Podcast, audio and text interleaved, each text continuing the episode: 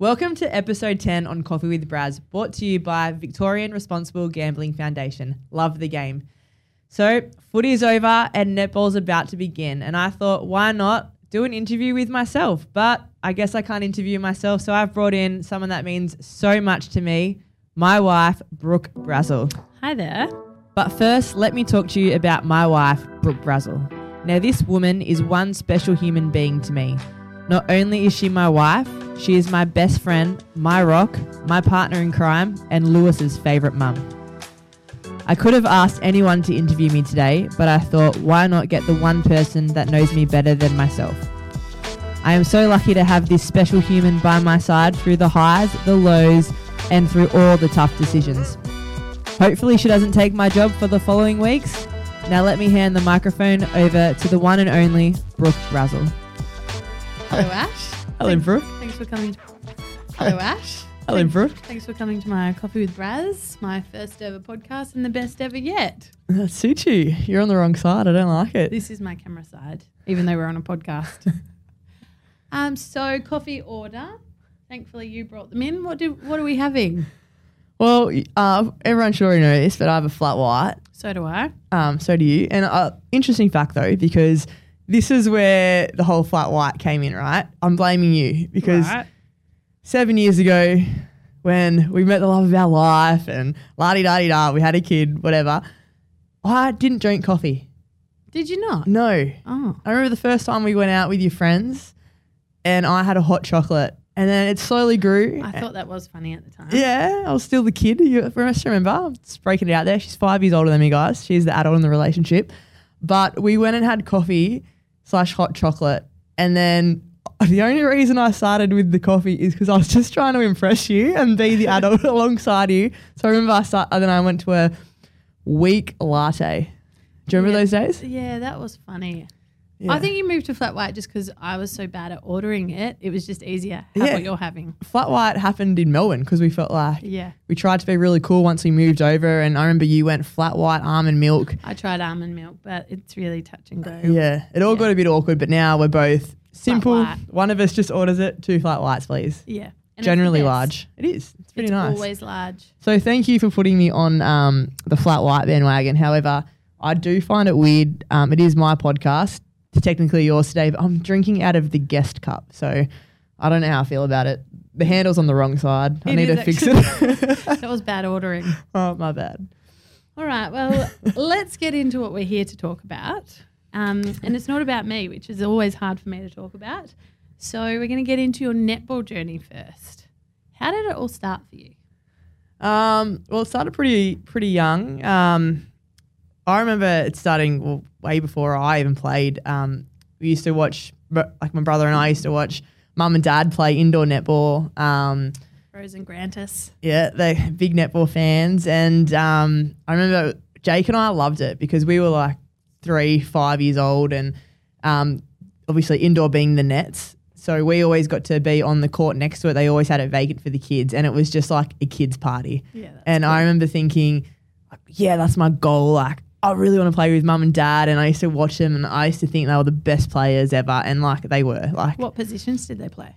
mixed up. Um, dad would play either end. Like, he could be a goalkeeper, goal shooter. Like, dad's just He's bloody good at everything. yeah. And mum, um, she's probably the same, but I remember her playing goal defense. and it's funny story. It's why I'm laughing. Is I remember one time I was watching and my mum ripped the shreds out of my dad because he threw the ball against like the net or something and then it smacked mum in the face. Oh God. And that was it. I just remember them like, mum was like, "What are you doing, Grant?" Like, and I, I don't know why. Mum and dad probably don't remember that, but I thought it was the funniest It's thing fixed ever. into your memory. Yeah, and so that was yeah, I guess my introduction to netball and and wanting to play and. Um, obviously, back then I didn't know you could play for Australia. I didn't know it could be a career for me, but I just wanted to play with mum and dad. And um, unfortunately, um, mum had a really bad arthritis and she had to give up the game younger than she probably would have wanted to. Um, where dad continued to play, and him. um, I was 13, and I remember we played um, state indoor together. Um, and everyone always found it so weird because I'd be like, "Yeah, Dad, pass me the ball," and people would stop and be like, "Is that your dad?" And like, and then instead of them being like to Dad or your daughter's really good, they'd be like, damn, your dad's good. And I was like, why isn't it the other way around? But um, for me, like that's one of the best memories is playing netball with dad and having a laugh and we'd take the whole family like because it wasn't you didn't play at one area like you traveled the whole state every weekend and we made a family event out of it we'd go early in the morning would wherever it was if it was around a beach location like jake and i'd go for a boogie board and go out with dad and then like would head to have lunch then head to the netball and, and it just became this family thing and um, poor jake it's probably why he hates netball but um, He's very good at watching netball. He knows what he's watching. Yeah, well, he could be a coach. He's done it his whole life, and don't you know him? He thinks he could be a coach, so, um, and he probably could be. Shout but out, Jake. um, yeah, like I am very lucky that I have two parents, and same with Jake that um, we have two parents that just love sport and would give anything a crack. And um, lucky for me, it was netball that I watched, and I just fell in love with it. And then what about you getting into actual netball? Was it Wollondilly, your first team? Wollondilly, shout out. Um, yeah, so I, I played. So Wollondilly is where I grew up. Um, that's my rep, um, my rep team, and uh, my club team was Bargo. So that's where I actually grew up and lived. Um, but to make the rep team, that was making Wollondilly, and This is a story I think we need to share. How you made your first rep team. which is massive, right? Like, did you play rep? Because you're a Um, netballer. Everyone listening and, and watching, Brooke was a netballer, goal defense, state league player. Mate, I could have been everything. No, joking. She's not. Um, she's she always tells Richo that she's ready to step up. Um, uh, even Stacey Marinkovich, when you are ready, I'm ready. um, no, but a rep team is huge. And no, I never made a rep team. I'm sorry, babe. I'm sorry. That's okay. No, it was good. Um, so yeah, obviously we had rep trials for our local um, association, and and it was so big. Like I, we we grew up in Campbelltown, which is like half an hour away from um, the area. Then we then moved to, and netball was massive. Like at trials, you'd have like over hundred people trialing. Um, and then when I was in year two, we moved. Oh, sorry, year four. Um, we moved to the country, which we call the country. It's not really the country now, but um, there was three or four um, asphalt courts and three grass courts. So they like that's all it was. So I've gone from a place. still like that. I've gone from a place where there's hundred courts to to three courts, and I that was a big shock for me. And I remember there was the tryout call out, and um, was super excited, get really nervous, and oh, you know, I'm just new. Hopefully, I make it. We get there and like mum's checking the time and oh, we must be really early. No, we're not early. There's just five people there trying out. Like And you need seven on one team to take the seven court. on the court, but you've got 12 to, to actually make a team, especially like you're under 11s all the way to under 15s. And um, it was the best because like we rocked up to trials, five, we were the automatic ins, but then we got to call up all our friends and be like, do you want to play rep Come play netball? me. and um, yeah, so we got to play with our mates and um, we were the first team in Wollondilly or probably second, but years ago, like that actually. So there's three levels in netball New South Wales. One obviously being the best of the best, and always we we were number three, and so we'd play the third competition in a different area to one and two. And anyway, that year we won um, Division Three, which was unreal Wow. for um, Wollondilly. It was massive. Like we made the local paper, and everyone like I'm. I'm pretty sure Mum still got it framed somewhere. I'm sure she does. Um, and then like you got, we went up to Div two, we won that, and then we went up to Div one. So at this stage we're like fourteen, and um, and Same group of girls. same group of girls, and, and so we're at these trials, and everyone is in lycra, like they're in the new bodysuits. Yeah, so everyone's looking professional, lycra, new Asics, socks pulled up. Everyone's looking like, like just awesome.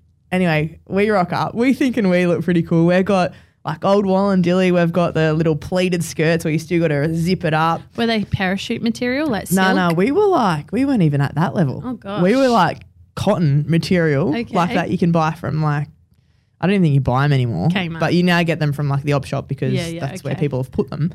Um, and they were apricot, Beautiful. so beautiful. And then we had a white polo Oh, nice. with apricot, like what are like what are these called? collars. Collars. Yeah. with apricot collars and um What colour were your bibs? apricot. Oh, that's- beautiful. That's, our color. um, and it's so funny now because, like, well, we went to Division One. We lost every single game, but every single t- time at halftime we were up, they had to change it, put their best players on, and then we'd lose. but we made it all the way to Div One, and um, yeah, that was just the best. Like all- all of our parents got along because we were friends, and um, you know, we had like the likes of Casey Lebrook, Chloe Robinson, who um, people probably don't know their name, but they made it through um, New South Wales juniors, state level. Um, awesome players, like even ANL level, you know. So I think our age group was such a good group that went through that that era, um, and it was so cool that we've we've come from a little town that no one had heard about, and now like you have the likes of Anne Sargeant. Um, for people that don't know netball, she's an Australian Diamonds great, um, and currently a Diamonds a Netball Australia Diamonds selector to make the actual team. And whenever she talks about like state, she'll talk about Wollondilly because the year we played, I actually played against her daughter. And she just talks about the uniform, not about Oh, how good we were. She's like, "Oh, I remember the Wollondilly with the apricot skirts," and it's just like, "Oh, cringe." But um, I'm glad she remembers us, so I guess Do they that's a still good thing. wear apricot now? Yeah, so we're in um the black. We're now in lycra, so we've we've upgraded. Um, we've got apricot and white stars. Oh, awesome. That's Um, a change for the better. Yeah, so we're, we're mostly back, but can't get rid of the apricot. It's definitely a strong colour for us. And then how did you then start to go professional with netball?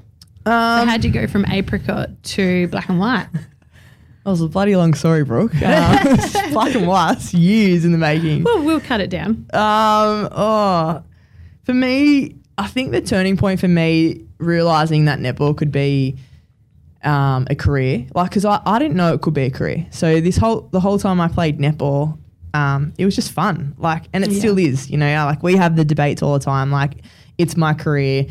Um, I can't call it like it's just fun, but it is just fun. Like I feel like whenever I cross that line, I'm that kid wearing that apricot skirt, and I'm Yeah. representing not just me, but all those girls that have ever pl- will wear that dress. You know, like it's it's just fun. And Well, you never call it work. no, well, it's not. Yeah. It's a game. It's like you can't call it work because, man, how many people would want to be in my position that they get to play one or two sports that they love Exactly. You're And keep looking at one. yeah, that's that's what I get every day. You know, I think you keep me pretty honest and and humble in that regard. But um, yeah, where I think for me when it got serious was when I went to the AIS, um, so the Australian Institute of Sport, and um, it was the first time like, I, w- I went from like training once a week and playing on the weekends, and on the weekends I'd play like ten games. Anyone that needed a fill in, like I was Braz there. would do it. Yeah, put me in. Um, I didn't care what age group it was. I just wanted to play netball.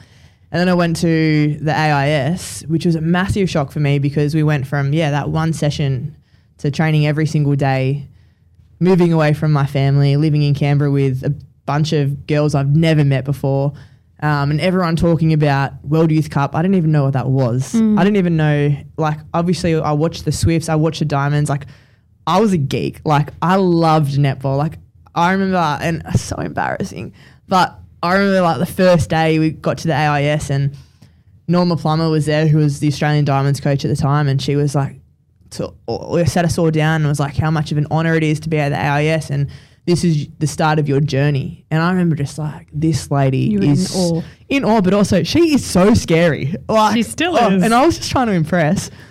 Um, and I remember she was standing there and she was chatting away, and she's like, all right, I want, I want anyone, tell me who the Diamonds players are. Everyone's looking around. Here I am, right? Thinking everyone's too scared to talk to Norma Plummer. No, they just didn't know who the, it was in the Diamonds wow. team. And I, I like put my hand up and I was like the new kid. A few of the girls have been there a couple years. Like, and this is like the Sharni Laytons, Amy Steel, like Laura Scherian, like those big name players like that have come through. And so I was like, put my hand out and she's like, yep. And I was like, oh, like Mo'onia Gerrard, like quietly. She's Oh, like, she was "Yep." my favourite. mate, it still is to this day, like one of my idols. Um, Mo'onia Gerrard, who else? Oh, Catherine Cox, yeah. Who else? Oh, Liz Ellis, like You were kept going. answering all of them. every like, and then it got to the point where she was like, "Okay, anyone else?" and I was like, "How did?" And because like I guess back then also we were pretty lucky. Like the starting seven of the Swifts were all Diamonds players, so I was just like rattling off the Swifts. Um, and then she told me to stop, and everyone like had to answer, but like no one knew, and like that was our homework was to to get to know and support the league that we wanted to play in. Because Exactly. if we're not watching, then who is? You know. And did you have a special person's card in your bag at the AIS? it's got still to this day. It's quite embarrassing because now she's a head coach of Five um, birds. Firebirds, which is just kills me. Um, yeah, so Megan Megan Anderson um, was my favorite player of the Swifts. Um, and she was like a goal attack, wing attack, and I was a goal defense, wing defense. So like completely opposite positions. And it was purely down to we, uh, um, our our Wollondilly Association took us to watch the Swifts game, and we, uh, this was my first time ever watching the Swifts, and went down and we, got to go on court, and um, the players were scattered everywhere, and we got to run up and ask them, "Oh, can we just have your signature?" And back then, you had like little player cards. And a few players I went up to, like, gave you no time, signed it, but was still talking to someone, one of their friends and family. And, and I went up to Megan Anderson. I was like, oh, can you please sign my card? And, and I'm pretty sure I said to her, great game. I don't even know if she played or not that game, like, because you just got, I have no idea. And she signed and she was like, how you going? Like, thanks so much for coming to the game. And um, asked me if I played netball. And it was just that, like, smallest interaction. Like, it would have lasted five seconds, but to a kid, meant the world to me. Like it, it was, it actually was the best thing in my career that I reckon made me who I am today, and realized like we wouldn't be here or have this opportunity if it wasn't for supporters or like yeah the kids and and I wouldn't be here if she didn't say that to me because I was like I want to be you one day. Yeah. And so yeah, it's I've laminated the card because it's so old. yeah, we um, still have it. and I still and it's yeah something I'm probably never going to throw away because it's just a reminder to be you know how lucky I am and and how something so small something that Megan probably has said to a, a million players mm. a million little girls that it had had such a massive impact on me that I was like I need to be the Megan Andersons in mm. this netball world because it's very rare that people actually Take the time these Yeah. days. Yeah. and yeah. yeah. yeah, it just meant so much to me. And it might sound so silly to so many people, but yeah, it definitely was still to this day. I felt so cool. And I remember thinking after Oh, the game, thanks, Megan. imagine if I was friends with her. Yeah. Like, imagine if I could say like Megan Anderson or Catherine Cox were like my friends, and now they are. Like, it's just, yeah, it's It's cool amazing. that they're still in the sport. To um, Megan's probably yeah finds it weird, but yeah, to have someone I look up to still in the game today when I'm in it is pretty amazing. Yeah, that's special. And so then AIS, you did a year there, um, and then you moved. You were able to get into the Swifts. How did that happen? Yeah, uh, so I was probably one of the only athletes, um, and Sharni, that loved the AIS. So a lot of the girls struggled because you know you, you're turning 18, it's the time of your life. Everyone's going out, your friends are going out, you're missing parties, you're missing um, birthdays, and um, so yeah, everyone I guess was homesick. Um, I was lucky that Canberra was only two hours away f- from um, my house. However, I never went home. And for me, it was massive because, um, and uh, like this is widely documented, but like that's when I came out. Like I really struggled um, being gay, and now like I look back and I'm just so grateful. I, I have parents that always encouraged me to be myself, um, not knowing that I was going to be gay because I reckon that probably would have flipped pro- back then. they didn't want me to be encouraged. myself. um, but Why did it happen in Canberra? it happened in Canberra because, um, well, I think I was only a year at home where I was questioning it. Um, I had boyfriends, and whenever it got a bit, you know, oh, maybe this could happen, I was like, nope, like not happening. I'm and not going to any base. yeah, I don't even want to go to first base. I don't want to kiss you, like, um, and but I didn't want to be gay, and we're from a small country town, and the, t- the time, like, I know it's only ten years ago, or probably longer now. It's, So much has changed. 15 years ago. Mm. And yeah, so much has changed, and we're lucky, like the world we live in now, but it just wasn't accepted. I didn't know anyone gay. There was no one gay in the media. There was just all I knew about gay people is that a lot of them lived on Oxford Street in Sydney. Yeah, right. Which is where the Mardi Gras is. Like that's I honestly believed if you were gay, you had to live on Oxford Street. Yeah, like, right. sounds so silly, but like that's what I thought you had to do. And if I wanted to meet someone, I had to go live there or go there. And but I didn't want to go out because will that ruin my netball career? Yeah, okay. Um, will I disappoint my parents? I like I love my mum and dad. I don't want them to be upset. Um, and also like I'm only like 16, 17. is this even a thing? Mm. Yeah. Like I hadn't been with a girl, so why am I thinking that? Um, and then I went to the AIS, and it was like I could just be me. No one knew who I was. Like my teammates didn't even know my name. Like when I first got there, so I could just be com- whoever I wanted to be. Um, and I started playing footy down there um, at the AIS secretly when Simone was the coach, and um, it was the first time I ever interacted with other gay people. yeah, right. And turns out they're just normal people as well. Shock horror. I know, but I wasn't expecting that. Um, and they were beautiful. Um, and they just thought I was straight. They didn't see me any other way. They didn't care if I was straight, if I was gay. Um, and it took me to actually hang out with these girls to be like, why am I trying to be someone I'm not? I'm going to be living a better life if I can be who I am, if I can, um, yeah, I'm not trying to hide anything. And it, it took me a long while to get there, but it, it was definitely because of those footy girls and, um, and just the clear space, being somewhere you hadn't grown up. yeah, no one knew me. Yeah. And like, I was always like, I'm probably only going to be here for a year, you know? So who cares if I stuff up here? I can go back and be the Mm. straight Braz that everyone thinks I am back home if I don't like that. Um, yeah, yeah. I think you live like that now, actually. Just Mm. you're yourself. Um, you only think about the next day. Um, and you're really true to yourself. So, yeah, thankfully you went to Canberra. Yeah, thankfully. Um, and yeah, but it, you know, it's tough, and Mm. it doesn't matter what era you live in. If you live back then, if you were 20 years before me, um, if you're coming out now, like it's still hard. It doesn't matter what world you live in because you think it's going to change people's opinion. And the, I guess the biggest thing I've learned from that is like I didn't lose a friend. I didn't lose my parents. Like I remember like mum and dad obviously like they found it hard. And I remember my dad sitting down with me and going and I was like why is it so hard? And we're going out with the Swifts. I was in a dress and he's like you're beautiful. And I was like but what's different dad? Mm. Like and he and he said to me like it's I don't care that you're gay or you're going to be with a woman. He's like you know but you always wanted to get married. You you talk about kids. You've always wanted to be a mum.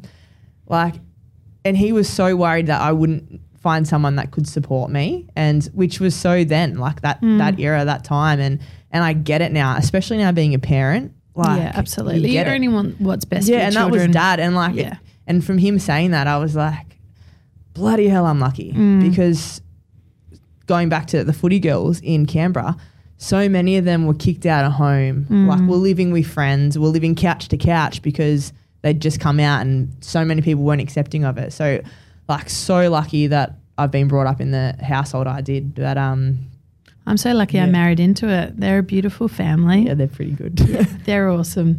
And thanks for having Ash. Nah, but yeah, I think yeah, that was the biggest turning point for me Mm-hmm. because I could be who I was, and like you said, it's the way I live my life now because life's too short to be someone else.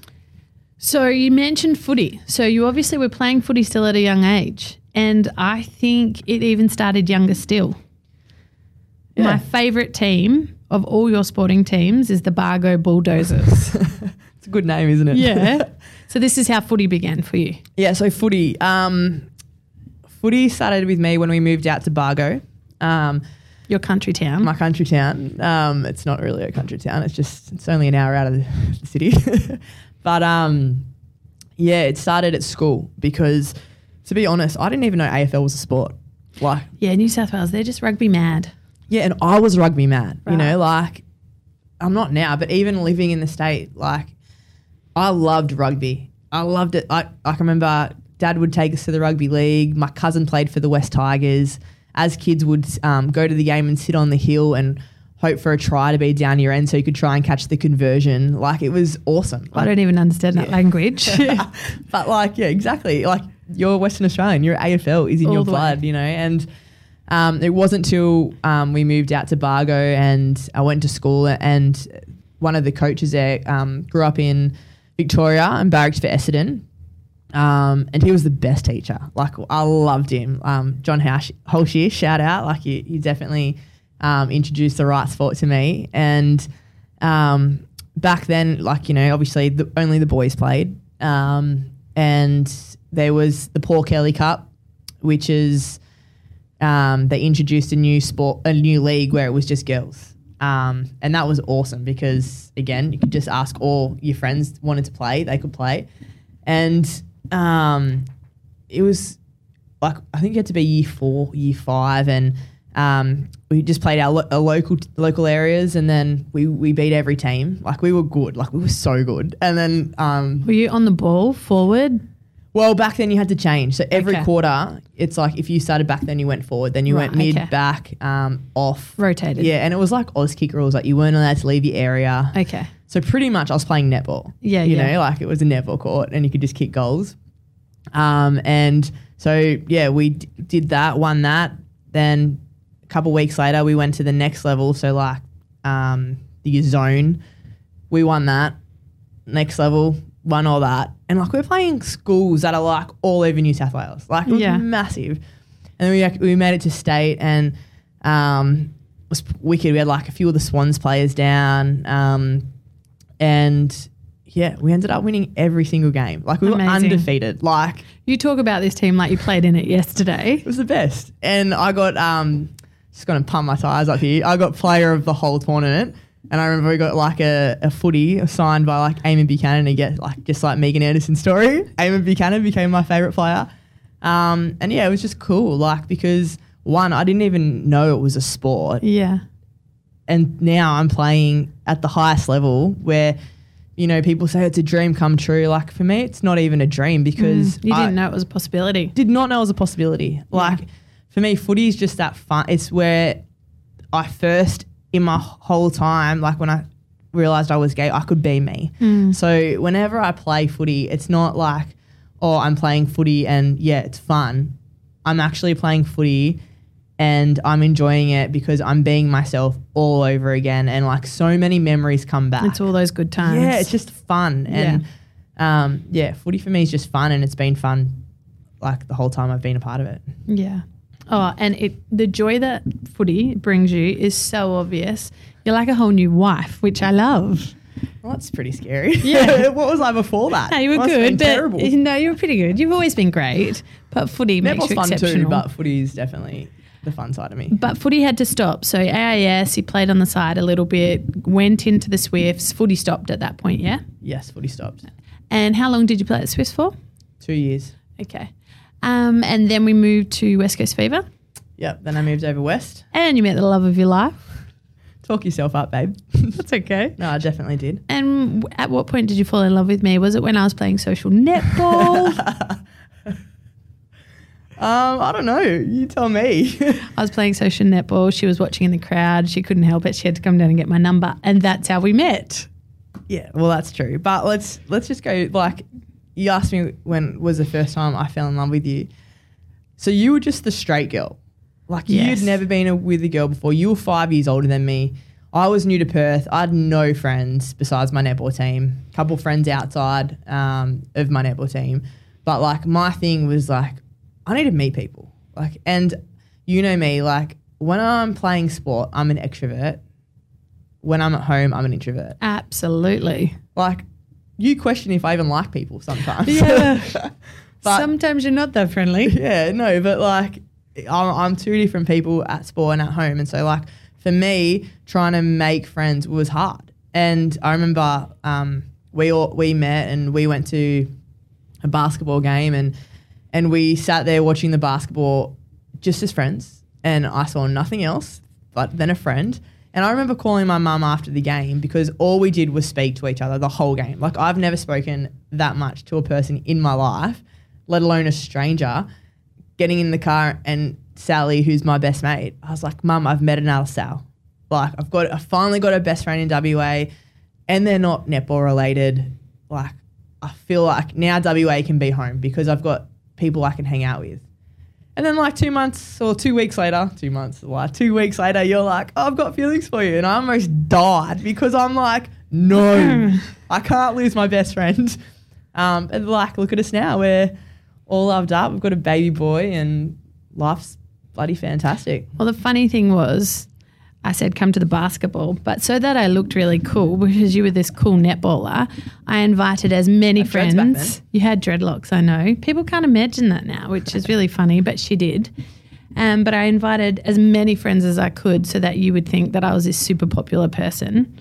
Um, And then I didn't talk to any of them, and they were thinking, "Who the hell were you?" Because I completely didn't speak to my own friends that night. And now knowing you, like, and your friends, there were there was like a school friend, your best friend, netball friends, people that I don't even know. Oh, I called upon were- like, everybody. these people didn't even know each other. I know they didn't, um, but you thought I was cool. And then the no, next, well, you obviously thought I was cool to do this. well, I did. Yes, And then our winning. next date, I organised an even bigger group of friends, hired out a whole bowling club, um, and we went. We did lawn bowls. Ash was terrible. yeah, yeah, I'm terrible at bowls, but We did win our team though. y- this is why, like, I also fell in love with you because I was like, this girl's so cool. Look at how many friends you have, and That we've never whole- done that ever again. Well, it worked. I didn't have to do it again. yeah, well, I want to. terrible. Um, but the funny thing was, you gave me a lift that night later. Wait, wow, to a friend's house. about this. No, this is a very funny story. And Ash was trying to be cool, so I was trying to recruit all this renter crowd, so I looked great. Meanwhile, Ash had deliberately put her surfboard in her car to impress me, so I thought she was like this cool surfer as well. So that that Which I. I don't think. I reckon I've surfed once. I never together, saw you surf on that board. but it worked. yeah, it was. It was a good prop. And um, on that, it, so everyone knows the context. I a Kia Rio. So this was a very small was car. jammed in between us, and I was like, "Oh yeah, sorry, like I've just gone for a surf." Just come from the waves. Which I, I did go to the beach. I don't think I surfed though. Well, it worked. It worked. Winning. So you're at the uh, sorry the West Coast Fever for five years. Yeah, five or six. Yeah, it's a long Um, time. Great netball you were playing. Yeah, like and um, it's only netball I knew. You know, I think moving to the Swifts, were, uh, sorry, moving to the Fever was a massive um, draw card. I was with the Swifts for two years. Um, sat on the bench, which is always going to happen when the starting seven play for Australia, and they were just amazing athletes. But didn't matter if we were up by twenty, down by twenty. I never got on. Um, and then the opportunity to Fever came, and um, the head coach was Norma Plummer, and um, you know what better opportunity to, to be coached by the ex-Australian coach for a first year out of being in that position. So it was massive opportunity for me. Um, I never really understood how big of a move it would be um, moving to WA until I got over there and realised how far away mum and dad were. And um, I think for the first week or two, I was really homesick and I wasn't expecting that. Um, I lived with um, Verity Charles um, and Chanel Gomez um, for my first year, so two teammates. Um, and we all had our little phases where it was like, we are so far away from home. You know, like if someone was sick, it wasn't like we're on a flight and it's an hour. You know, like flights were like for Chanel going to Brisbane was six, seven hours. Like, so it was pretty far away. It's an Um, isolated city. yeah, but it's the city I fell in love with. I fell in love with the team. Like still to this day, Fever will always be really close to me, close to my heart. Um, they gave me the opportunity. I got to be the captain over there, um, and it was bloody hard leaving. Um, and I made some really good friends, people that I'm always going to be friends with. And um, like I said, it's Fever will always be close um, to me and you because that's where really my career took off. But another turning point for your career. So AIS was one, but then also coming to Collingwood. Um, and the move to Collingwood was massive. And I remember a lot of people were carrying on about um, your motivations for moving. Yeah. Um, and for fame and fortune, you know, Collingwood, Eddie McGuire is going to give you a million bucks to sign on. That'd be nice. And it used to infuriate me because I thought no one actually knows that that situation. Um, and I thought this podcast is a great opportunity to clear the air on that. So your move to Collingwood, what was your actual motivation? Oh, there's so many, you know, like um, even just thinking back, like that was five years ago. Um, does not A feel world away. does not feel five years ago, does it? Um, Not at all. I think yeah, it was tough. I remember trying to even make this decision was the the hardest thing in my netball career I've ever done. Um, and I think about it all the time. You know, like as those Fever girls that are still currently playing are teammates of mine that I, I used to play with, teammates that I love. When I play against them, I'm like, oh, I miss you guys. And um, but I think yeah, it was a, a call I had to make, like being a part of the club for five to six years. Um, in that time, I had one diamonds opportunity, and it was when Renae Ingles fell pregnant. Um, but I just, you know, I've, I was in there because someone was pregnant. So it wasn't my team. I never felt a part of it, Of the diamonds. of the Diamonds. Yep. Um, and I remember every year, like Lisa Alexander would come in and we'd have a chat. Why am I not making it? Um, and it came down to, like, I remember the last time we chatted and, like, my game needed to change, she said. So my, ne- my game needs to change and it's not going to change here. And, like, that kind of hit home pretty hard. And um, that year we made finals. It was a good year. Um, Firebirds knocked us out, um, who, who are a great side. And I remember from that point, because, you know, when you get told, I'm not, my game's not going to change here, you, like, my, I just change everything. You know, like my goal now is now to prove you wrong. And I'm going to prove you so wrong that you're going to have to pick me, you know? And, um, yeah, be so, like, my motto is be so good that they, can't, say, no. You know, like I say that to you all the time. And so it was tough, like, because we lost. The Diamond squad got announced. I wasn't in it. And I was like, well, how am I going to get into this team? Like, that's my goal. I remember as a kid, I used to line all the teddy bears up. And I was like a little kid, and I used to pretend I won a gold medal at the Olympic Games. I used to get up and then I'd sign all these little teddy, the teddy bears. bears. Yeah, and I was like, like my goal still hasn't changed from like a five year old. Mm. Like I know netball's obviously not in the Olympics, but I want to represent my country. Mm. And at the time, like I had my blinkers on. Like, yeah, like even winning a premiership wasn't good enough. I wanted to play for Australia. I wanted that gold medal. Like, and in netball, that's the pinnacle. Mm. That's what you aspire to. Yeah, that's what I wanted. And um, I remember getting the phone call off Collingwood, and you know, we we obviously had a. I say we because we're the unit that moved over here. Um, we had a few offers from a different, all different areas, um, and it was tough because everywhere we had, you know, obviously had the Sydney side, and I'm like, well, my, my parents are there, so great, we've got family, we've got this here. Like, what were the pros and cons? And and Collingwood um, was obviously the, the new team on the block. Footy wasn't even a thing. I didn't even care about footy. I just wanted to, how am I going to get better, right? And so every single coach we spoke to, like you obviously had lots of questions. Know, where are we going to live? What are we going to do?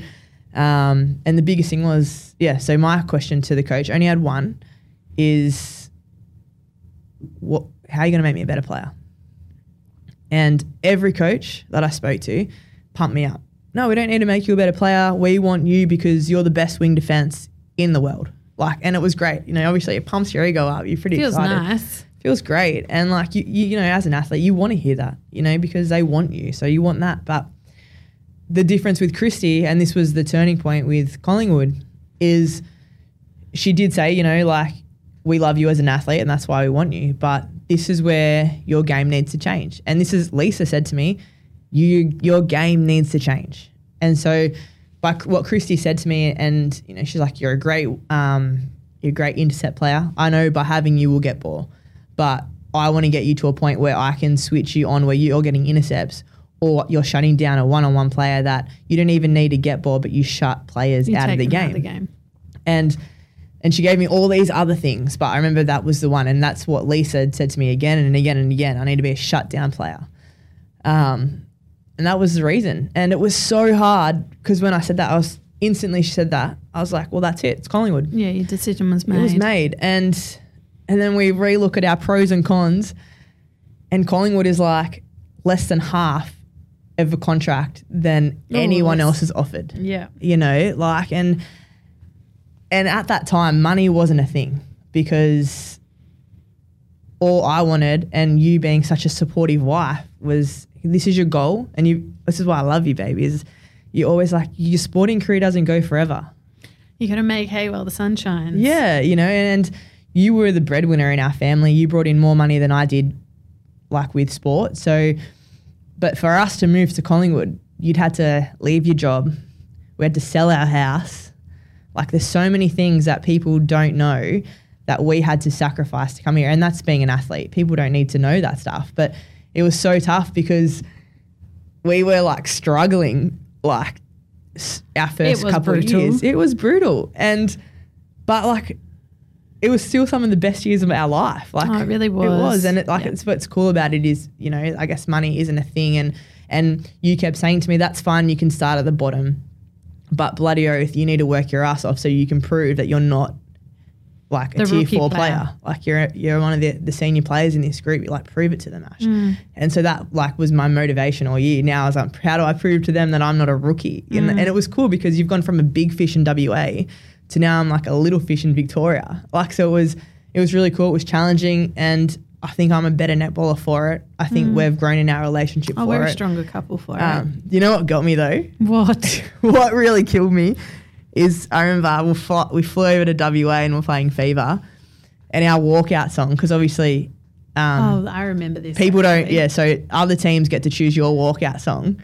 And Fever start playing money, money, money, and I was like, I just want to send them my contract, like to be like, it wasn't that, and like I love you guys, but it's n- money had nothing to do with it. It was how how am I going to be a better player? How am I going to get into this Diamonds team? And yeah, it was tough, but um, it's a it's something you and I both don't look back at. It's something that we, you know, I think it didn't just It bring us sport. It's it. brought me netball. It's brought me footy. It's brought us Louis. You know, there's so many things, and um, it's a decision as much as hard as it was, as hard as it was to tell Stacey face to face, and you know, I cried telling her. It was yeah, a decision that I'm I'm really proud we made. Mm, absolutely. I think um, it was incredibly hard moving from WA because that's where my entire life, my network, and everything was and work. Um, but yeah, the reason why we came was to change your game, and I think it happened. Um, which kind of leads me to that the diamonds business, um, because you just we came, you started playing the best netball I have ever seen you play, yet you still didn't get into the diamonds. Um, but something that I couldn't believe is, you know, I was a person that thought, well, if you're playing this good netball, don't you just get in? And you have taught me a very valuable lesson in persistence and perseverance um, because there was a point where the noise was getting louder and louder, all the external noise. How come Ash Brazill wasn't in the diamonds? Um, and you kept your powder dry and did not get um, kind of stirred up by that outside noise. But how did that feel for you at the time? Because you kept, for me, you kept a poker face throughout those years. Yeah. Um, that's sport, isn't Mm. it? Like you can play the best you ever played, but sometimes it's just not good enough. Um, and you know, it comes down to, in the end, there's only three people, if not one person, that I need to impress, and that's the coach and the other two selectors. And everyone else can say you're in, but it doesn't matter until them three think you're good enough. And being a coach, like you could have the best stats in the world, you could be the best wing defense. Like I was playing wing defense. I remember there was one year I was like, surely I'm at least in the squad. Um, and I didn't get listed in the squad because just because, you know, I had the most intercepts, most deflections, like my, on, on paper, I looked good.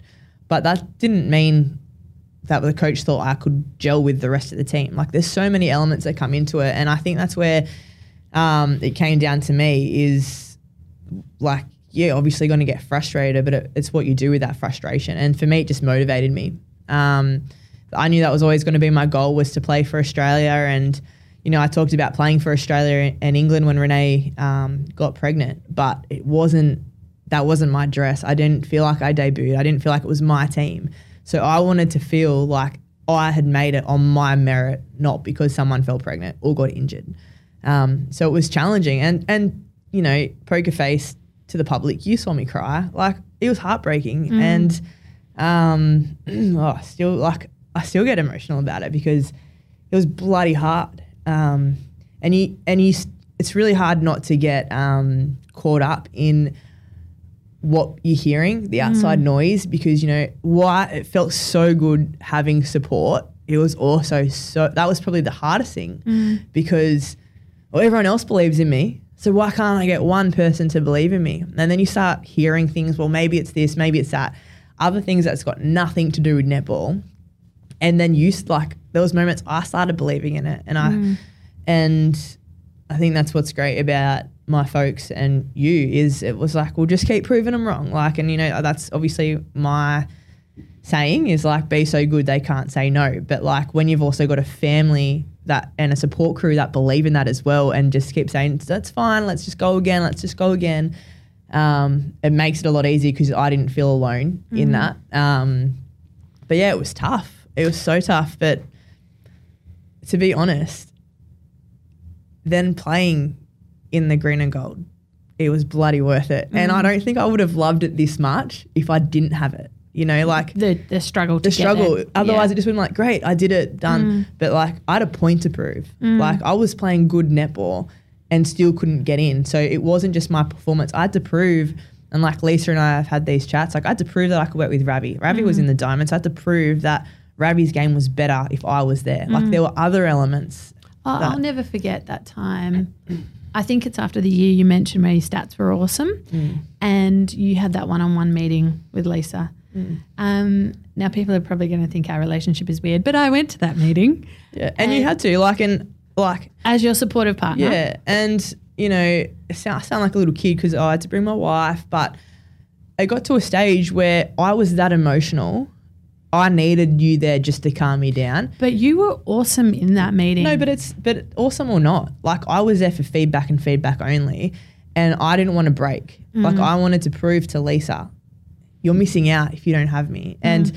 and who am I to say I'm better than any other player? Because the players like that were in my position. You got like Gabi Simpson, Kate Moloney wasn't even in it, and she's another player. I thought, why isn't she in it? She's great. Mm. Two players that I respect so highly and go. "Sh- Far out. I'm competing against the best of the best, but like I want to be better than them. And to sit down and, and have an open and honest chat with Lisa was probably, you know, the best thing that I could have done because you get to ask so many questions. You get to try and like, well, what is it? What is it? Mm. And even if I took nothing out of that because it's things I've heard and heard and heard and heard again, well, I hope Lisa took out that I'm dead serious and I don't care how many times you say no.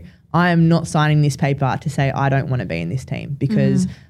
I will go and go and go until I retire. Mm. And as long as I'm playing netball, my goal is to win a premiership and it's to play for diamonds. And sometimes that doesn't happen, but I'll You gotta have yeah, goals. you got to, and you've got to. Why am I playing otherwise? Mm. I think what I took out of that meeting was not being um, in a sporting environment, but in a professional workplace. I've never seen people just accept such brutal feedback.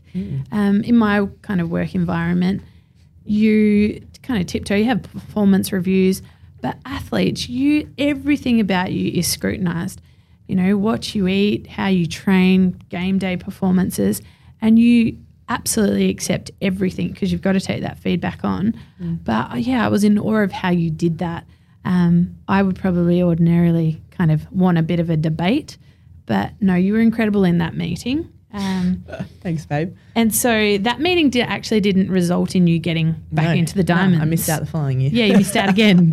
Um, I thought it was my presence that made, might have made you miss out, but who knows? But then you did get into the diamonds. So tell us about that. Yeah. So, um, What year was it actually? Was it? 2019. Yes. Um, so 2019, um, had a, we played um, netball the last four games, and like like netball happens, right? And like season after season, you have good moments, bad moments, but there's moments that you remember. 2019, we were out. Like Collingwood were done and dusted. There was There's no chance of no chance. Like we were like, we're gonna have to win every single game. And Mm. back then, it was like you needed to get extra points by winning the quarter. Oh, the bonus The bonus yes. points, and and that's what threw us out early because we would win games, but we'd only win the like that quarter, which made us win the game. So we some teams were winning games, walking away with eight points. We were walking away with the game only with five points. So it was we had a lot of making up to do. In the last four games, we had some heavy, like we found out the best news ever. April was pregnant. So that was, but I think that lifted the team because we were so excited for AP. Um, we had some unfortunate news with Rob's mum being really ill and then a few weeks later passing away. Um, Rob wasn't with us, so he, he stayed back with his so. mum um, 100%. Like he definitely needed to do that. Um, and just all other things, like things just kept happening. Like it was just like you could write a book about it. It was a perfect storm right up to the end of that season. And the best thing with us, like that year, whenever something happened and we were emotional, we won. And so, like the last four games, there was so much emotion, and like it kind of the pressure kind of came off us, and like we wanted to win for Rob, we wanted to win for Rob's mum, and Kate and Richo were so passionate like that. Their passion drove us. Like, and um, the last four games, like we were just on fire. Like I remember Rav went back to wing defense. I went to center. Um, that seemed to work. Um, oh, Kelsey did her knee, so everyone was emotional about that. Then we started playing for Kelsey. Like Swifts were on top. They hadn't lost a game. We beat them. Um, the Vixens game was our last game, and we needed to win all four quarters. Oh, this game, my To, um, God, I aged. Yeah, we needed to win all four quarters to make the finals. Unfortunately, it was our grand final because we played like It was incredible. it was the best game. It was incredible. and and the best game I've ever been a part of. Like, and the reason I say it's 100% hands down the best game I've ever played and probably will ever play is because there was four games in one game. Mm-hmm. Like every quarter was a different game. And so like we would get emotional and like I remember like first quarter we won and I was like, yeah, like fist pumping. Like I was so excited because we're like I just were like I rate the, rated the Vixen so high. I was like, this is just going to be a bloody miracle if we even get get a quarter, you know. And so the first one, I'm like, okay, we can do this. And then they just kept going and going and going until like the fourth quarter. Um, yeah, we won it, and I wish I wish We've that was the the, grand final from that game. Yeah, and it was it was crap because the following week, obviously, Vixens pumped us, but. Um, it's a game I'll never forget, and yeah, a lot of learnings from me. That game was, you know, I play with my heart on my sleeve, and I play when I'm playing well. Oh, I play when I'm playing well. I'm happy and I'm excited, and you know, um, that was, and I play for more than just me or the team. So for me, it's now finding those things. But the lead up to that, I think, is what then got me the opportunity. Um, Lisa saw me out of wing defense. She saw me in center. So my mm-hmm. game had just changed instantly because I've now gone from a one position player to now I can play 2 mm-hmm. Which um, you always could. always but could, but we didn't been- have that opportunity. Yes. And and also now you've seen me in center winning mm. games, mm. so that there's two different things. Um, and then yeah, Lisa, I remember Lisa calling me, and I had I missed the call, which wasn't great. Which Um, is not unusual. yeah, listen, I'm not great on my phone. Or email Yeah. or text. And um, like, and life was already great. Like, we'd won those four games in a row.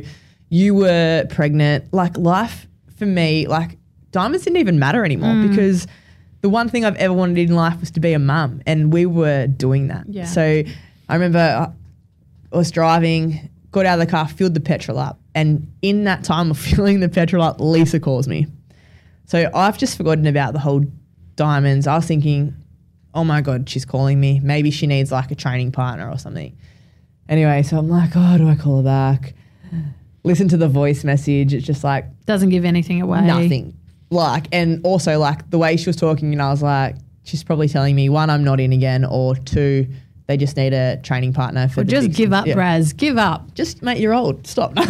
and um, yes, I called her back, and she told me I, I was in, and she was so good. She's like, I know you've you've worked really hard for this. Like you've pushed me and pushed me, and like like I've done it, and and talked about how I play been playing in center, and like as a diamond, they'll be looking at me as a wing defense center, and all of this stuff. And it was pretty quick. She had to like call everyone else, um, and like I just went quiet when she said it, and like one, I knew it wasn't a joke. I knew she was serious, but I didn't even know how to feel because I Mm. was just like, what is happening? Like, whoa. Yeah, like I'm there. And I'd already checked out of her conversation because I wanted to call you. I wanted to call mum. I wanted to call Rob. I wanted to call Richo. I wanted to tell everyone that I I don't even know what how Lisa and I ended the conversation. You probably hung up. Yeah, I probably did. No, but yeah, she did. Was like, oh, it's good to hear. Like, you're. Pre-. I didn't cry, but I was like, oh, I don't, like, I'm lost for words. Like, um. So I think, yeah, I think she obviously knew it meant a lot to me, and um, Well, I'll never forget when you rang me. You actually pretended like you weren't in the team, and Lisa had called about something, and I just got so worried. I said, "Honey, I'll leave work right now. Where are you? I'll come straight away."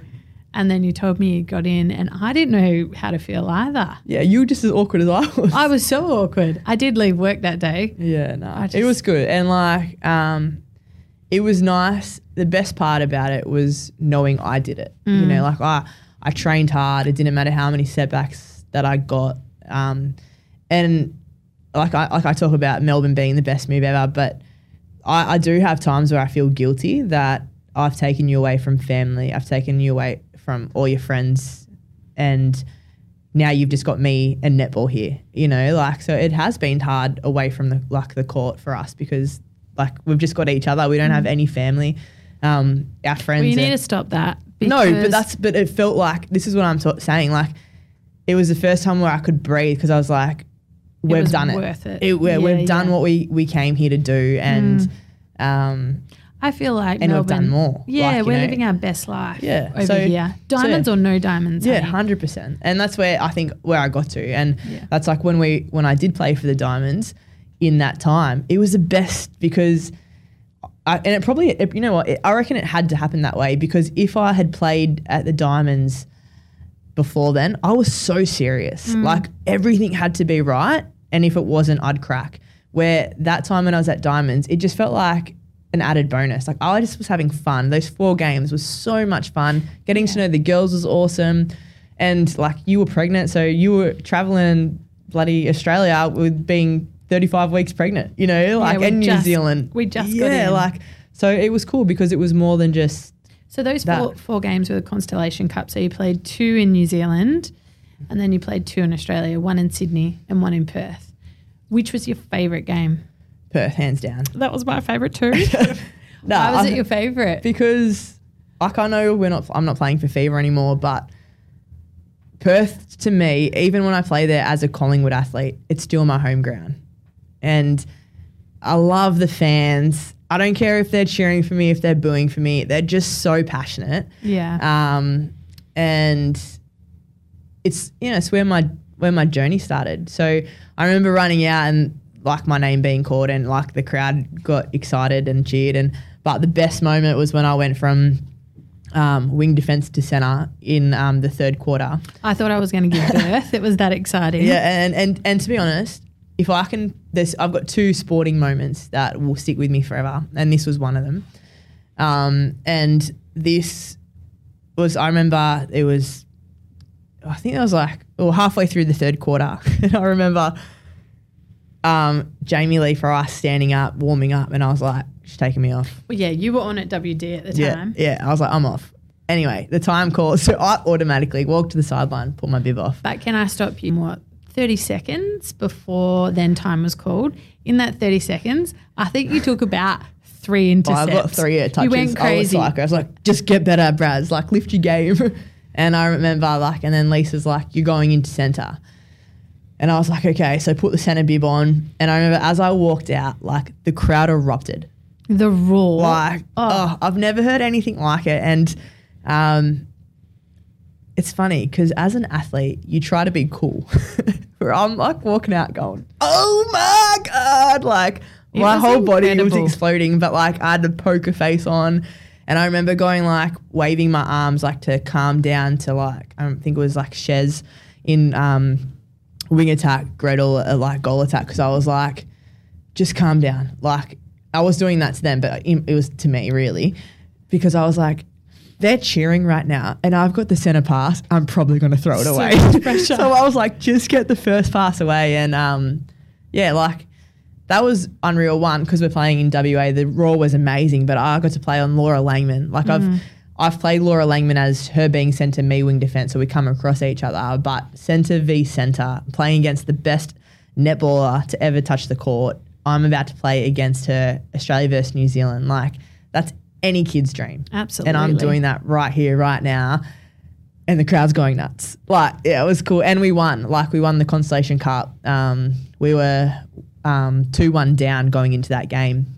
So to win it and win convincingly, um, yeah, it was awesome. Um, well, as your wife and sitting with your family in that moment, we felt like that roar. It was it made up for all the frustration and the angst and the emotion of never making it for all of those years, and we just felt like the crowd were roaring with us. Yes, we're there. We did it. Um, no, it was pretty incredible. We all was had awesome. So thank you, WA crowd, because you're unreal. Go WA. Keep cheering for me. Um, so we've talked about Collingwood, how then you got into diamonds, but at Collingwood, that's when your worlds collided and footy came back on the scene, which actually was kind of interlinked with not making it into diamonds. Um, so how did you then? I know the story, but obviously we're here to share. So you got into footy. How did that come about? Um, so first year at Collingwood, when I, I did sign, I remember Kristy saying to me before I signed, "Listen, like there is an AFLW side. Would you ever be interested in doing both if the opportunity came?" Presented. Kristy thinking this is what's going to bring Brazzy over. I didn't care about footy, but I was like, "Yeah, cool." Meanwhile, writing it in my notebook, never forget Kristy said this. She seemed okay with it. yeah, she seemed great. Um, and yeah, I remember. So my first year, um, I did well. Um, I got I think runner up MVP at the club, and um, the team did well. We made finals, um, and I just I just loved netball. Like it was. I remember my first year, like it was tough, but I just loved it. I loved everything about it, and I think because it was new. Like I'm someone I just need new stuff because then I've got the joy comes back all over again. Um, so yeah, I, I was loving it, um, and then you know I think well Kristy assumed I'd make the diamonds. I was hoping I made the diamonds, and Kristy, I said to Kristy, if I don't, because she was so confident, right, so confident. And um, I remember you and I, we watched the, we went to the um, opening game with Collingwood versus Carlton in the AFLW, The first AFLW. The lockout. the lockout, and I remember watching it, and I was so jealous. And like, I'm not a jealous person. I reckon it's the first time ever I've ever been jealous. I don't think you've ever had something to be jealous Nah, over. And I was just like, I can play footy. Like, why am I not out there? Mm. And I was like, and I was looking at the crowd, and I'm like, netball has never had a crowd like this. Like, and we, I've worked my whole life to get here, and I've never experienced this. And I was watching the girls, and all I could think about was like, oh, I just want to play footy. Like, I want to go back there. I want to play footy. And I remember you turning to me, going, "Do you want to be out there?" And I was like, hundred percent. That's that's what I want. Like, um, but didn't click because obviously wasn't in it, and I just assumed I'm playing netball. I can't play footy. Anyway, so Kristy's assuming I'm going back. Kristy's assuming I can play. I'm going to make the diamonds, and I just put the comment out to her like, "Well, Kristy, if I don't make diamonds, the diamonds squad, not the team, can I play footy?" Of course you can, Braz, because she had no doubt that I was going to make the gonna diamonds. yeah not gonna make it. She's like she's in. Like I've got nothing to worry about here. And I remember we were in WA at the time. Season's over. Um, I knew the day Lisa was gonna call, and as all athletes do, I had my phone there. Ready. I was like, please call me. And then I had a call from Chrissy, like in the afternoon, and she's like, "Hey mate, how you going?" It's like good. She's like, "So Lisa's called all the diamonds players, like so like you know you've missed out." And I like I was like, "Okay, yep, no worries, that's fine. Like let's just win a premiership next year." Like I'm pretty sure that was my comment back. And then got off the phone and bawled my eyes out. Yeah, I remember. Like I reckon I don't know why that was the hardest one, the 1st one. I don't know why, like because the other one should have been harder. But that's that, what we moved to Melbourne yeah, for. that's and probably you why. had your yeah. mission. Yeah, and I thought I was ticking the right boxes. That's and, right. Um, so I was shattered, and it only lasted 24 hours because I remember going to bed and that, that was in my mind. Well, Kristy said I can play footy. Mm. Like, all right, well, and I remember you questioning questioning me this because you're like, you can't just play footy to hide being upset for netball. Mm. Like, let it drive you, don't hide it, kind of thing. And, and we had that chat, and I was like, no, it's not. Like, why keep two doors closed when I can open one of them? And um, anyway, the next day I called Kristy and I was like, and she goes, I know what's coming. I didn't even say anything. And I was like, okay. And she's like, Brazzy, I just, I honestly thought you were going to make it, mate. Like, I, and I, you're not playing footy. And I was like, hold up. Like, let's be real here. And she had the same thought as you. Like, I'm just doing it Mm. to piss off Netball Australia. And that was never the intention. And I remember writing her a letter and, and being like, this is how my netball, this is how my footy journey started. This is what it means to me. Yeah, this isn't coming from left to Yeah, field. and, and I, it's not like I can't play. Mm. Like, give me a footy, I'll prove I can play. Um, we had big chats, and, and it, it got big. Like, it went from like her to then like the CEO of the club. I'm pretty sure like they had to talk to Netball Australia. Um, obviously, footy at the time was a massive conflict with Netball Australia because there was a new women's sport on the scene. Yeah. It was tough. Like, it took three months to get it approved. Uh, you also wrote Lisa Alexander an email, which I yeah, thought Lisa, was really good. and um, yeah, the high performance of Netball Australia. Just like because I didn't one, I didn't want to annoy anyone, Mm-hmm. but I also wanted to do something that I've always wanted to do, Mm. like and and something that like the joy footy brings me, I can't even describe. Like it's just it's like I was born to do it. Like it's a weird thing. Like it's it's just weird. And I hadn't played at that level, so I was like, yeah, I can play. I don't know if I can play this good, but I can play.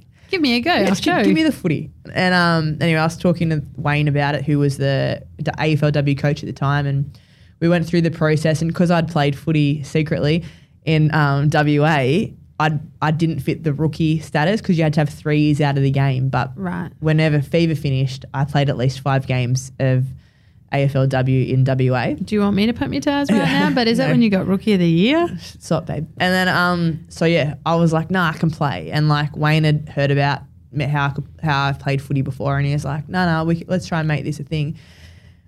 And then we realized very quickly, because then I heard from a few different clubs that I potentially couldn't play for another club because I'm already contracted at Collingwood, and the conflict that it would bring. Um, so it would only work. logistics would be crazy. Yeah, it would well. only work if Collingwood had drafted me. Anyway, so you, you and I, like, because they were so dead keen about it, we assumed I'd get drafted early, so Mm. no one else could touch me. We'd never experienced a draft before. We No. didn't really know. I didn't. What uh, and like How people netball, managed it. netball's so different where we choose where we go. Yeah. Where footy, you've just got no say in it. You just got to hope that the team you want picks you up. And so, I remember we we, we escaped when we went down to Torquay and we watched the draft on our phone and um, we were like, pick two comes and nah, Chloe Molloy. Yep, that's cool. She's she's that was a gun. good pick. Bloody great pick. Like I'd pick her up instantly. And then you go again, and it's like, all right, Jordan Allen. Another right, very good pick. And this is the thing, they're all bloody good picks, but I'm like, another team's gonna pick me up. Another team's gonna pick me up. Like, and I and at this stage, I was so mad. I was like, well, if another team picks me up, we're just gonna go play footy. Like, I was so I was stressing. yeah. And then um, and like little did we know, like we knew, like no one was gonna pick me up because they knew It'd be too hard. and also I wouldn't be able to play for them. So Yeah. it was pointless even trying to pick me up. Anyway, Colin picked me up at pick 35 and um, oh, that was just so special. Like, That was incredible. oh, it was unreal. And and just, a, I guess, a different experience of both of us because we're used to, as netball, like I said, making the call. So we know at what point we decide yes. Where you're waiting the whole time. Well, are they being real? Did, did they say, do they, do they really want me? That must be everyone's draft experience, Yeah. though, you know? Because and, and, and, like uh, you now get it. you. Yeah, and you also like I think where the AFLW is good is you still can pick for the state. Like imagine being a men's player, you're Just a go anywhere. 17 year old kid in Victoria getting picked up with the Eagles. Like Mm. you don't get a choice if you now moving to the other side of Australia. Like it's Mm. pretty full on. no. But so lucky that I have that opportunity where I get to do both. And then your first year, you did your hammy. So you only played a couple of games. Um, I thought you were exceptional in those few games. But your second season, you actually played majority of games, yeah? Yeah, I played every game except for one because Mm-hmm. I got concussed. So, um, yeah, it was good. It was um, it was good because no one thought I could do it, you know. Mm. And I think when I did my hammy year one, it was like, there you go, we told you you couldn't do it, Yeah. you know. And The um, naysayers. yeah, and then the, the following year, like, had a really good season, and and that was just down to okay, I'm the first athlete at the club to ever do two sports, Mm. and I did hundred percent of both. Yeah, that's the thing. Everyone thought that maybe there'd be some concessions made Yeah. on the other side. No, so during um, the AFLW season, I was doing a full netball preseason. Mm. And a netball preseason, like everyone always asks me the question, what's harder, netball or footy? 100% netball. Like netball for me, and it's probably different for everyone. Netball, the agility, the training load we have to do, like the stop, the start, the go, the sprint, the contact, like it's full on. Mm. Like you can't hide. There's a team of 10. You can't hide. You can't have an off day because if you have an off day, it is so obvious You and then it's so stand out of a contagious. rotation. Yeah, where footy, there's 30 of us. Like you have, and also the oval's so big. When it's in the forward line and I'm in the back line, you get a rest. Like Yeah. it's just different. Um, so to do all of that um, at once, you know, everyone's like, oh, it must be so hard. I was loving life. Like, Oh, you're a freak. no, but I get two sports. I get to play two sports. Yeah. Like, one, I was excited to challenge my body and see what my body could do.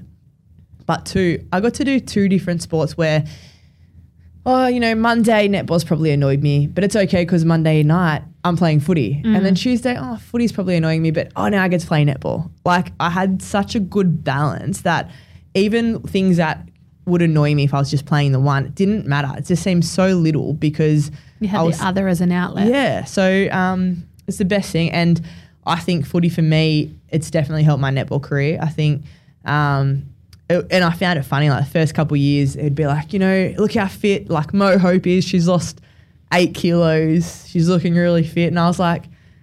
When's the day they're gonna be like, oh, Ash Braz, like she's a tank. She just put on five kilos. Like I, You got so heavy as I soon was- as you started playing footy. and I've stayed heavy. Yeah. Like so, you know, my playing weight with netball used to be 63, and now my playing weight at netball is 69. Like so, it's That's, uh, it's massive kilos. kilos, yeah. Yeah. And so like it's it's yeah.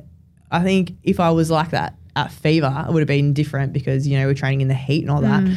But for me, like, and this is one thing Kristy was saying to me as my netball head coach, like, well, if you do this, you need to put on this amount of muscle because you need to be able to protect yourself, and and that's just carried over to making me a better netballer because. Like I'm, I'm one of the smaller bodies in netball where I would get thrown around. You're playing the likes of Kim Green, who is my height, but she's just so strong. Yeah, I'd get a hit and I'd be in the circle. Where the last couple of years playing both, I was able to hold my ground. and- strength was yeah, so incredible. that just and it completely changed how I've played Mm. the game and and for the better. Like I've now been able to make the diamond side. Um, well, 2019, when you played pretty much that full season, except for the concussion game that you stood out, that was the year you made All Australian for footy as well.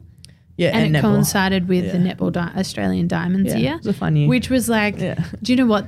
2019 was my favorite year. was yeah. why we came to Melbourne. yeah. Like you just achieved it all. If we can have a few more of those, it'd be lovely. Yeah, that's right. And we that's when we got pregnant. It was just yeah, all year. awesome. Yeah, Um, and then 2020 came, and you did your ACL. yeah. Sport, right? Like Absolutely, the one game. So I pretty much go everywhere with Ash. Um, and this one game I didn't you haven't go. missed a game. Yeah, that was the first game I'd ever missed. I had Louis, who was only six weeks old at the time, at home. It, I think it was an evening game, and I was just that nervous new parent. How's he going to go with a night game?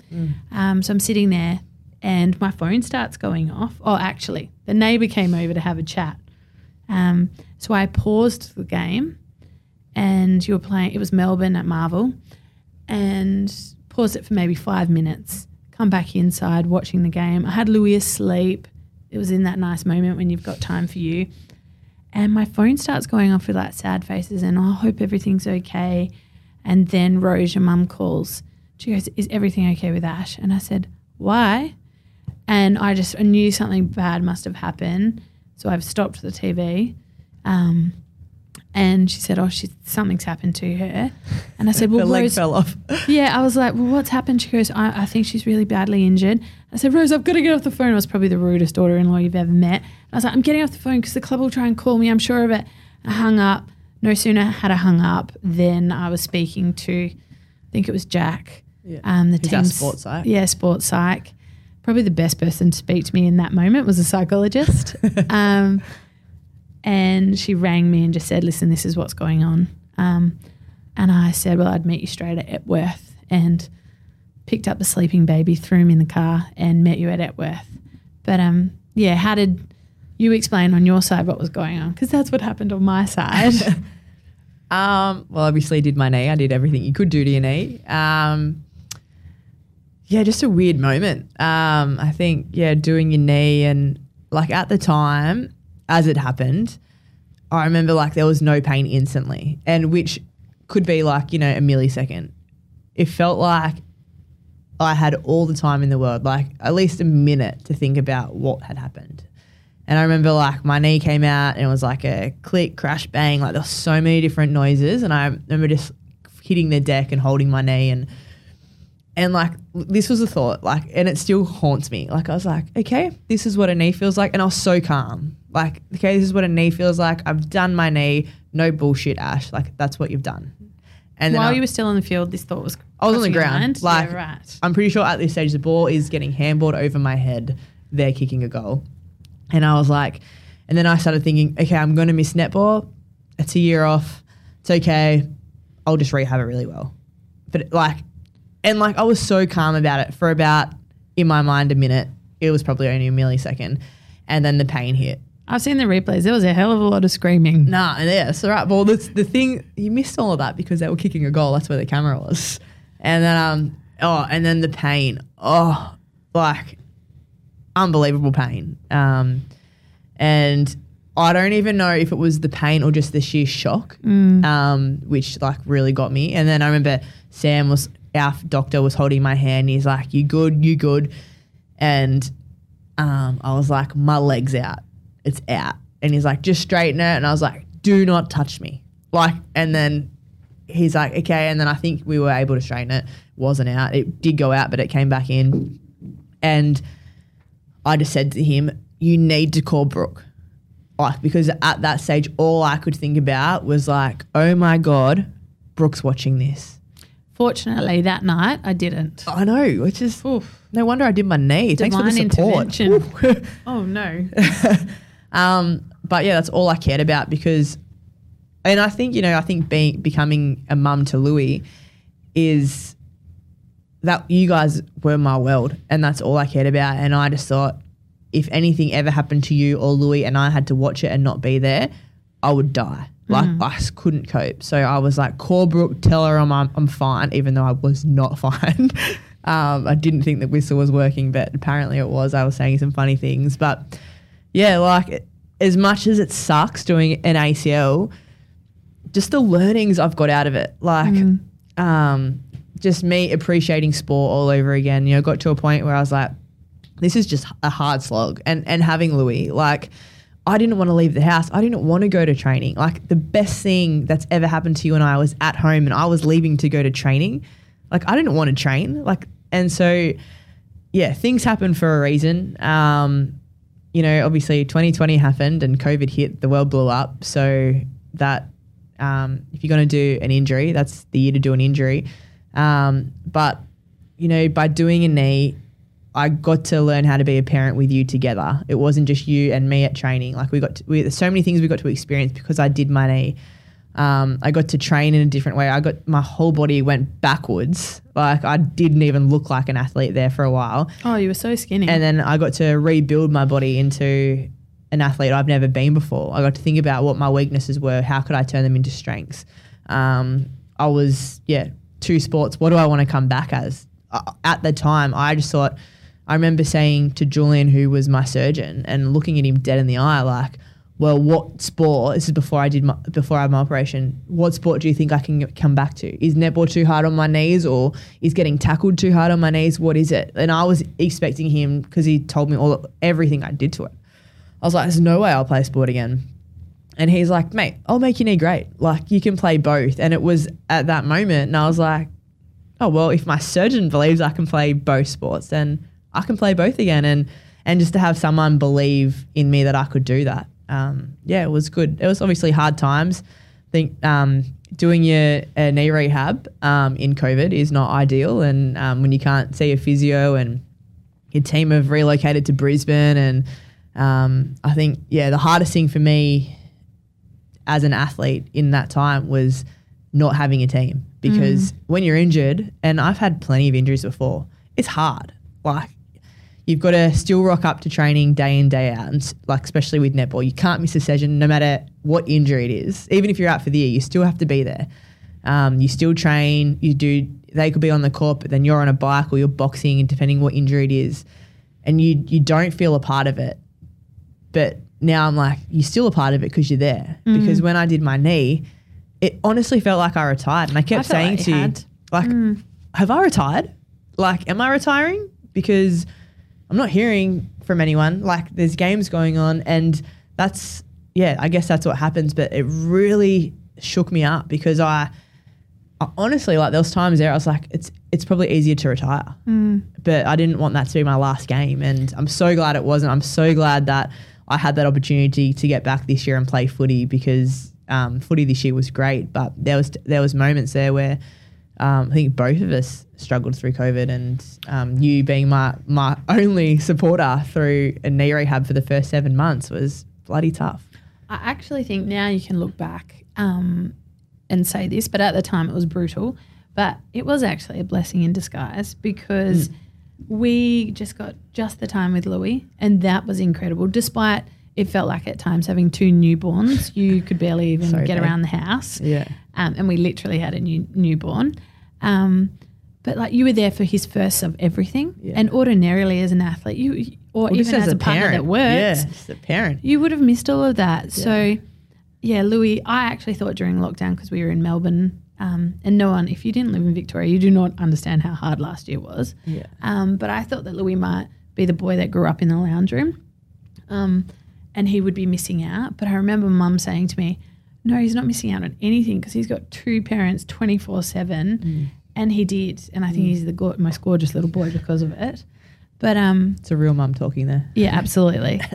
but the other thing was that we had our spare room converted to a gym, mm. and our landlords are our neighbours, so they were okay with that. But I'll never forget. You would wake up every morning, you'd go in there, you'd do your gym, you did your rehab. I couldn't. I didn't know whether this where the determination was coming from, um, but you did set your mind to bringing your body back in a whole new way and changing the athlete you were. And that's one thing. You always set a mission, and you did. You've come back in, in incredible shape. So, no, it was a blessing in disguise, I reckon, that year.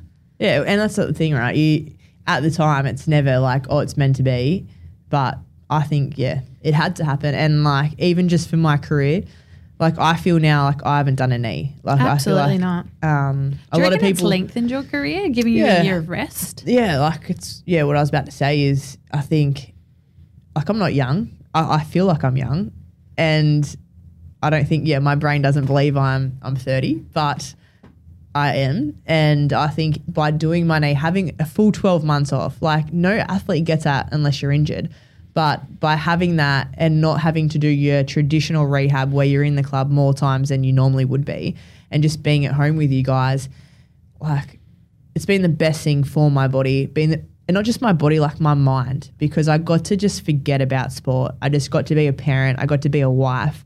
I got to be able to be there to support you, support Louis, and who knows? Like I could have retired this year, but now I feel like I've got five years left in me at least. Like I feel so good, and I'm, yeah. Hopefully, I've got that long, but it's nice to to not feel, oh, I'm close to retiring. Mm. Um, so then what what did it feel like your first game back? Were you nervous to come back to footy? Did you want to come back to netball first?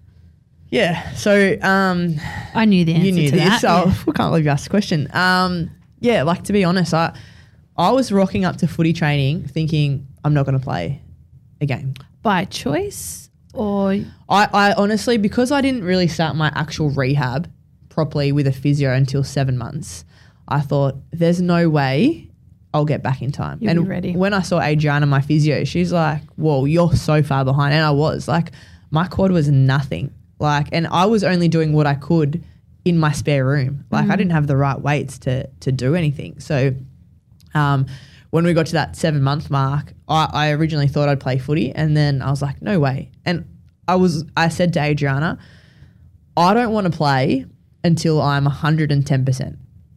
Don't bring me back at 99. Like I want to be back that first game, thinking people will think I haven't had a year off. Like, and that if that meant playing through the VFL, if that meant not playing footy and only playing netball, it was what it was. Like, um, and then I remember I felt there was a point, and this is probably where I felt the most, most frustrated. Is I was like, I'm ready, and I they held me back because like, nah, when you're ready, you've still got a bit more to go. So footy for me was like, I honestly just thought I wasn't going to play because for footy, footy's new for me. I still have to have my eyes completely wide open when I'm doing moves. Things, a lot of it comes natural, but there's still things that don't come natural. Where netball, I could play with my eyes closed. So I was like, at least I know, I guess I can do You know things to protect my body. Where well, it was great with Adriana. She's like, we don't want that. You just want to be able to play both like that. And yeah, we got to a stage with footy where I could do, but I could come back and yeah, I was let go and I was allowed to play, and um, yeah, it was great. It felt like I hadn't, hadn't missed a game, so it was nice. And and the girls were playing great. Like we were looking like we would make finals, which we did. And uh, like when you've got a team like you have, like my footy team, I just love them. Aren't they They're- amazing? every single individual, they're they're 100% themselves. They're Mm. unique. They're perfect in every single way. Like, I love them to bits. And when you've got something like that, when it's bigger than the sport and you, you want to come to training, not just to train, but to just to hang out with these amazing women, that's why I wanted to play because I wanted to be a part of what they had, what we were building, and the only way I could actually truly feel a part of that was on the field and and to be a part of it and and the best moment for me was holding Louis after a game, singing the song with him with the girls. Oh, I that was the like, best. yeah, I was like, this is this here is why I play sport. I feel like even Louis, and this is having a mum moment, he knew the enormity of that moment. Yeah. The fact that you'd finally came back yeah, and he was out there on the field, which was everything that you've ever wanted to be a mum and playing sport. no, Like, he was just a different special. kid that day. I feel like he picked up on it. Yeah, no, it is very good. But there is someone you need to thank because not only was Adriana awesome, but you had Paulie. Yeah, Um, so Paulie was your own personal trainer who just turned you from a chicken Oh, not leg. just my trainer. He was like bloody. he He was, was, my sports psych, my trainer, my best mate. He's and, and still to this day is one of the best my best mates and someone I'll never take for granted and um, I think will be in our life forever. So yeah, to the team like Adriana and Paulie who got me back and and like I said in a better headspace than I um, left it. I think is yeah t- for those two people brought me back. So fingers crossed. Um, I can play like I used to play netball. I think coming up to round one, I'm a little bit nervous, but super excited. I saw the practice match, looked okay. Yeah, let's wait and see till the real thing happens. Oh God. Well, how, how did you feel being on um, being the host? oh today, Yeah. um, I'm not sure I'll get uh, next week. I'll get a call up, but I enjoyed just chatting with you. No, I did too. Um, I really appreciate you being on the show and, and hosting. I, I definitely do want it back, but um, you were on here because you know me sometimes better than I know myself, and I wanted people. I think p- when people see me, they know they get the package deal if it's me and you. So to, to have you on here and have my best friend, my wife, my life partner, my rock, um, yeah. Hopefully, people got a lot out of it, and no, you're the best, babe. Thanks so much. You have to fist bump because that's how I sign Oh, out. is that how you do Yeah. it? Okay, great. Is that why Louis fist pumps That's all why Louis time? fist bumps. Oh, good one.